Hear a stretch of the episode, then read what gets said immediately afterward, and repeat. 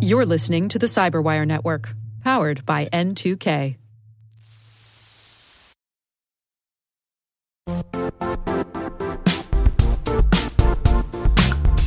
Don't struggle to align your organization's cybersecurity with business risk. Get the only solution that goes beyond reacting to threats with vulnerability and risk monitoring. You need the next evolution of MDR, and only Critical Start delivers it. Critical Start doesn't just monitor and respond to threats. They put you in control by detecting suspicious activities, quickly responding to contain threats, and identifying your most critical assets and protecting them against vulnerabilities and exposures. With continuous visibility, expert guidance, and measurable risk reduction, Critical Start has redefined what it means to manage cyber risk. Demonstrate provable security maturity to your leadership while positioning your program to achieve the greatest risk reduction per dollar spent. Stop fearing risk and start managing it with Critical Start. Visit criticalstart.com and request a demo today. That's criticalstart.com.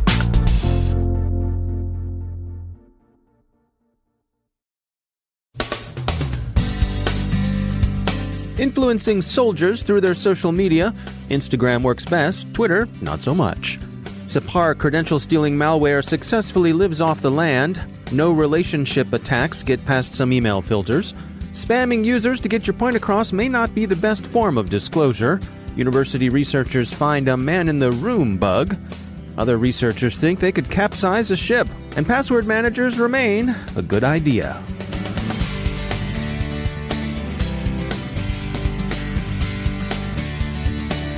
From the CyberWire studios at Data Tribe, I'm Dave Bittner with your CyberWire summary for Thursday, February 21st, 2019. Social media posed enough operational security problems for Russian forces operating against Ukraine that the Russian army cracked down on their soldiers' online presence. It was revealing information about units' operations, including such matters as their very presence in Ukraine a presence Russian hybrid war doctrine would have preferred to cover with the fig leaf of green men militia, plausible deniability, and also general OPSEC. It's a general problem, certainly not confined to the Russian army. During a recent exercise, NATO Red Team operators ran various phishing trawls and honeypots against NATO soldiers. The results were discouraging. Military personnel put enough personal information online to render them vulnerable to influence and social engineering. Troops also discuss matters better left undiscussed, of course, but the NATO exercise is interesting in that it showed that the personal data overshared online enabled the Red Team to, as NATO puts it, induce certain behaviors such as leaving their positions, not fulfilling duties, etc. More specific than that, the report doesn't get. There are some interesting sidelights on which social networks were most easily used to exert a malign influence over the troops. Twitter was basically a waste of time. Instagram and Facebook were a different matter altogether.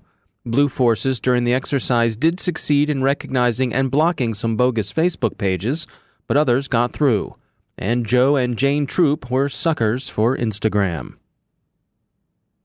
Security firm Deep Instinct says it's observing new instances of Separ credential stealing malware. A maliciously crafted Adobe file is the typical infection vector. Once installed in a victim's system, Separ lives off the land by abusing legitimate files and tools. The attack is simple but effective. The malicious script is short and easily overlooked, and the dual use software it takes advantage of makes it relatively quiet, even without elaborate obfuscation, and it's said to bypass many legacy antivirus products. Another attack in circulation is evading Exchange Online Protection URL filters. According to researchers at security firm Avanan, no relationship attacks are evading the link parsers that many filters use to screen email for malicious links. When link parsers don't scan the full document, instead consulting a relationship file for a list of links that a document attached to an email contains. If a malicious link is removed from the xml.rels file that accompanies the document, the link is simply not noticed by many parsers. As you go about your day, minding your own business, have you ever stopped to consider how many times a day you're being recorded by some sort of video camera or other security surveillance device? Our UK correspondent Carol Theriault did, and she files this report. Did you guys know that London is ranked by some as the most spied upon city in the world, ahead of China? The estimate count of 2018 CCTV cameras in London 500,000. For a city of 9.2 million, that's a camera for every 18 people. So, for context, Chicago is touted as the US city with the most surveillance, and it has an estimated 4,000 cameras, which pales in comparison to London's half a million. So, maybe we shouldn't be surprised that London's Met Police got the thumbs up to try out a live facial recognition system. Now, of course, not everyone is on side with these trials, including Big Brother Watch, a privacy group who poo poos the idea of mass surveillance. First, you got to understand how the Met's automated facial recognition system works.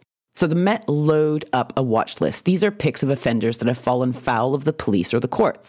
These pics are analyzed by the software to measure the structure of each face, the distance between the eyes, the nose, the mouth, the jaw, the eyebrow shape, etc.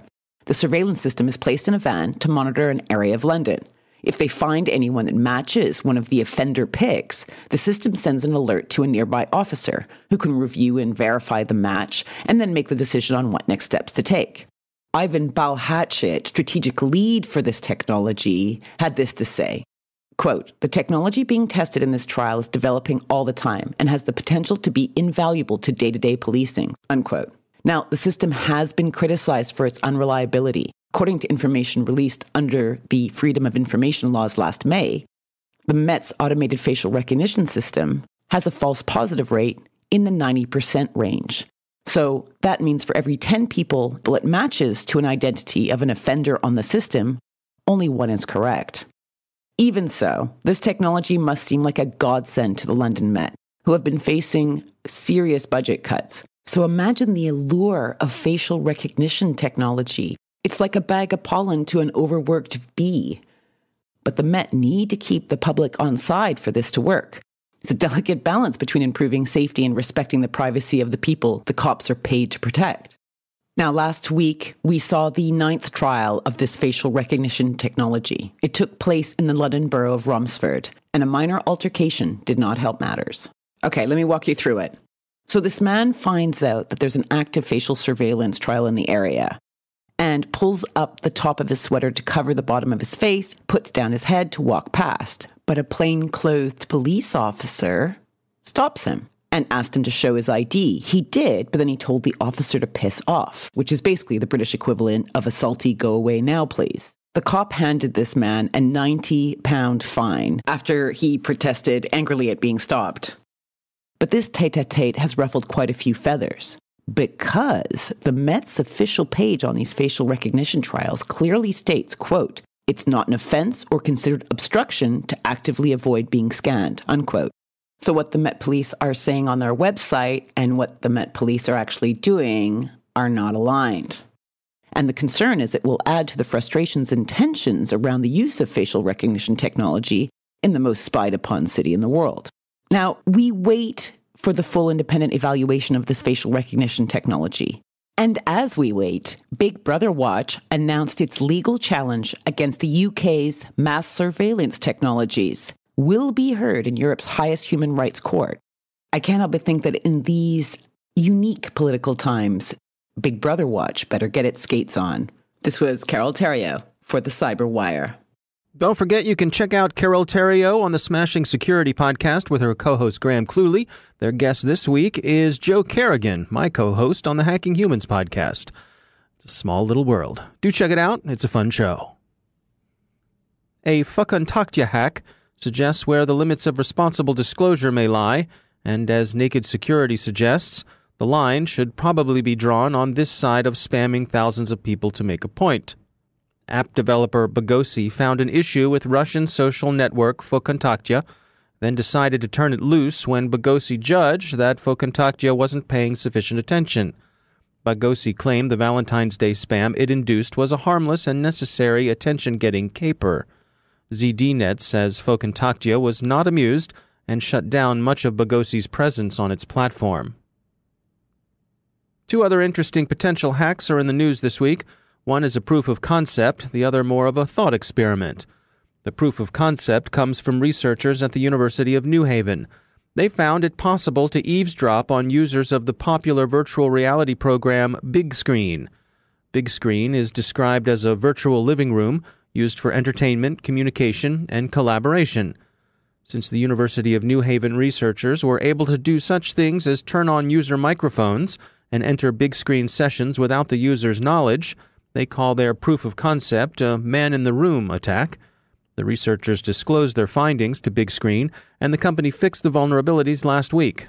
So good on all of you for responsible disclosure and responsible patching. The other potential hack we'll call a thought experiment because actually doing it would be pretty devastating. Pentest partners who've been noodling some maritime system vulnerabilities recently were wondering whether it might be possible to send a ship to Davy Jones' locker and leave no easy to get at evidence to tell any tales. After thinking it through, they concluded that it could be done through NMEA 0183 messaging. GPS devices and other shipboard systems use such messaging to communicate. So, suppose you got into a ship's network. It's a little like hacking a car. Many ships' devices use Windows XP or Windows NT, and Pentest Partners thinks, reasonably enough, that a lot of those devices still have their default credentials installed. Even if they don't, they're likely to be susceptible to a firmware downgrade compromise that the researchers think is a relatively trivial hack. Once an attacker is in, he or she could meddle with the ship's ballast render the ship unstable, and capsize it, an IoT vulnerability with uniquely maritime implications. Don't try this at home or at sea. And if you're operating a vessel, take a look at the claimed vulnerability. A report this week from independent security evaluators called out password managers as being potentially leaky the researchers said that the password managers they tested stored either a master password or user credentials in a device's insecure memory while the managers were in use. They said there was no insecure condition while the managers were not in use. The researchers also said they still recommended that people use password managers and that those services made a substantial contribution to security. They wished, however, that the password manager vendors would improve application memory management. Many of the password manager vendors took issue with the report. Dashlane said that the insecurity the report described arose when an entire system was compromised, and that there's effectively no way of preventing an attacker with that sort of access from getting anything that's on the compromised system. LastPass said that in their recent releases, they've already mitigated the vulnerability. LastPass shuts down and clears memory when a user logs out. 1Password thinks that any cure for the issue would make matters worse. KeePass says something similar, but everyone, vendors and researchers alike, agree on this. For heaven's sake, use a password manager. And don't set every account you use to Ninja or Camaro just because it's easy for you to remember.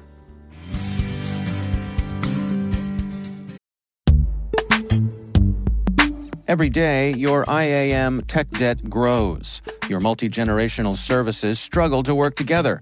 Building an identity fabric can fix this. It makes all your identity tooling stronger and allows you to connect any app to any service you want to use with zero coding, zero maintenance, and zero app downtime. Strata's identity orchestration platform separates the identity logic from your applications so you can optimize existing IAM tools and manage them in a single control plane. Now, every vendor, standard, and architecture work together. In short, building your identity fabric means you can secure your non standard apps keep your complex access policies, retire outdated IDPs, and modernize in record time. So build your fabric with Strata Identity and get rid of tech debt for good. Visit strata.io slash cyberwire, share your identity priorities, and receive a pair of AirPods Pro. Offer valid for organizations over 5,000 employees. Connect today at strata.io slash cyberwire.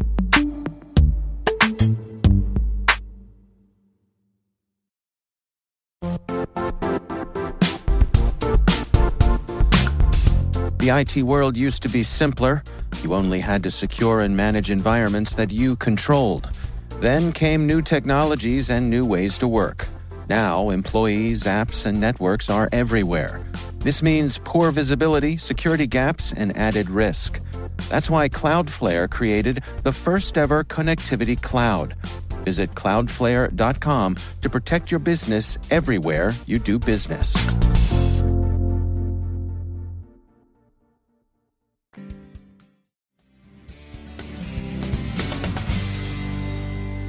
And I'm pleased to be joined once again by Emily Wilson. She's the VP of Research at Terbium Labs. We want to focus today on what you are seeing in terms of law enforcement and dark web activity. Uh, you've seen some things shifting around lately? I have. I have. And I know we're all very tired of hearing 2019 predictions. So instead, I will call this something I'm watching. Okay. Something I'm watching this year. Uh, so I'm I'm keeping an eye on the kind of shifting attention that law enforcement is paying uh, toward the different dark web communities. When we think about law enforcement takedowns or activity when it comes to the dark web, we're thinking mostly about heavy hitters like drugs or weapons or child abuse. That's what we think of historically. When you know mm-hmm. when you go after these major markets, that's what all of the uh, all of the indictments or all of the attention is is going toward. We have to get the guns off of the street, and we have to you know win win the war on on drugs. Right. What I'm curious to see, though, uh, with some precedent that was set last year, is how law enforcement attention shifts toward cybercrime that's related to fraud activity. Hmm. So last year we saw a couple of things that that got my attention. Early last year we saw the indictment come down against the Infraud organization, so a prolific group with you know, scores of individuals who were operating fraud schemes, and of course, you know, the the Infraud website and network itself. Then a few months later, in kind of midsummer, we saw the Fin7 indictment come down, right? And so we saw again law enforcement, international coordinated law enforcement attention toward cybercrime using fraud, uh, stolen payment cards, these criminal networks that are more involved in financial fraud than they are in guns or drugs or, or other kinds of violence. And so I'm watching to see what happens this year for a couple of reasons. One, we've obviously seen a lot of attention for many months now about you know the efforts of MageCart. Seems like every other day there's a new MageCart victim that we're talking about. Mm-hmm. The other thing, as we all know unfortunately very well, is that we are entering another election cycle. And so there's going to be more attention around cybercrime activity as related to disinformation, as related to election security, and I think that we are going to see fraud come up in that payment card fraud, money laundering. I think we're going to see that come up more and more. We've already seen it come up in the uh, individuals that were indicted for the DNC hacks, right? There was money laundering there. We know we know about Facebook ads that are being purchased to you know spread propaganda. That's going to continue. That's something we now have to expect from our elections going forward. Hmm. And so, what does that shifting attention look like? How do we see uh, dark web fraud communities, dark web payment card communities potentially being caught up in that? It's a very effective way to launder money using stolen payment cards. Uh, they're readily available. It's easy to get lost in the noise of all of the fraud that's happening uh, in the payment card networks. So it's a it's a useful tool, uh, and organized crime syndicates know that, so they're going to keep using them. It's a good way to pay for all of the work that they're doing, and it's a good way to move money around. Now, how much of this do you think is politically motivated? I guess what I'm getting at is what do you suspect has caused this shift to occur? The shift in payment card usage or the, uh, shift the, the in shift, law enforcement? The shift in law enforcement. I think it's a combination of having opportunities, getting tips, getting a break in a case, and being able to go after an organization, and the fact that we are seeing things like this get caught up in sexier topics that would warrant budget effectively. Mm. You know, one of the things about fraud that's kept it sort of out of the limelight in uh, in the dark web takedowns of the past is that fraud isn't sexy. Fraud, no one really cares. People care about guns. They care about drugs. They care about children. You can put names and faces toward that. You can create a sense of urgency there. But fraud is sort of an acceptable part of doing business until you put it in the terms of election hacking or uh. until you put it into the terms of broader data security issues as you have with MageCart until you start seeing uh, grouped victims in the hundreds of millions, or you talk about state security or propaganda. That's when we start to see attention going toward those. And I think people know to expect it now. They're going to be looking for it. And I, I think we're going to see some fallout from that as a result. Hmm. All right, well, time will tell. Emily Wilson, thanks for joining us.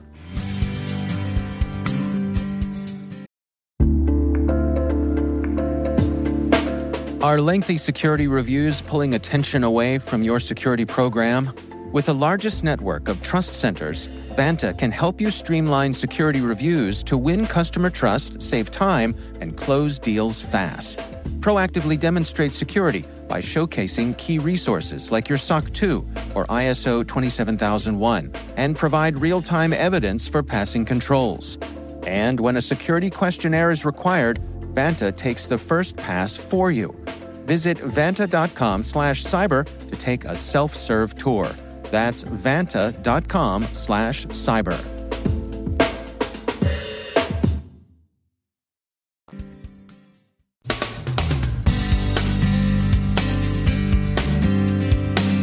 And that's the Cyberwire. For links to all of today's stories, check out our daily briefing at thecyberwire.com. And for professionals and cybersecurity leaders who want to stay abreast of this rapidly evolving field, sign up for Cyberwire Pro. It'll save you time and keep you informed. Listen for us on your Alexa smart speaker, too. The Cyberwire podcast is proudly produced in Maryland out of the startup studios of Data Tribe, where they're co building the next generation of cybersecurity teams and technologies. Our amazing Cyberwire team is Elliot Peltzman, Puru Prakash, Stefan Vaziri, Kelsey Bond, Tim Nodar, Joe Carrigan, Carol Theriault, Ben Yelin, Nick Veliky, Gina Johnson, Bennett Moe, Chris Russell, John Petrick, Jennifer Eiben, Rick Howard, Peter Kilpe, and I'm Dave Bittner. Thanks for listening. We'll see you back here tomorrow.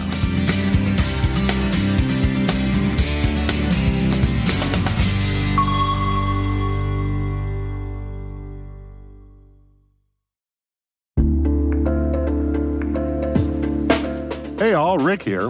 At N2K Cyberwire, we're dedicated to continuously improving the quality of the news and commentary on our network. That's why we're inviting you to participate in our 2024 audience survey. It only takes a few minutes, and your feedback is invaluable. Plus, you'll have the chance to win a $100 Amazon gift card as a thank you for your time.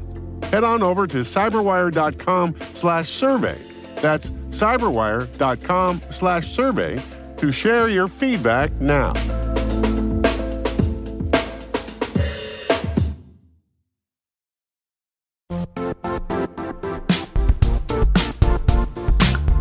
And now, a word from our sponsor, Zscaler, the leader in cloud security.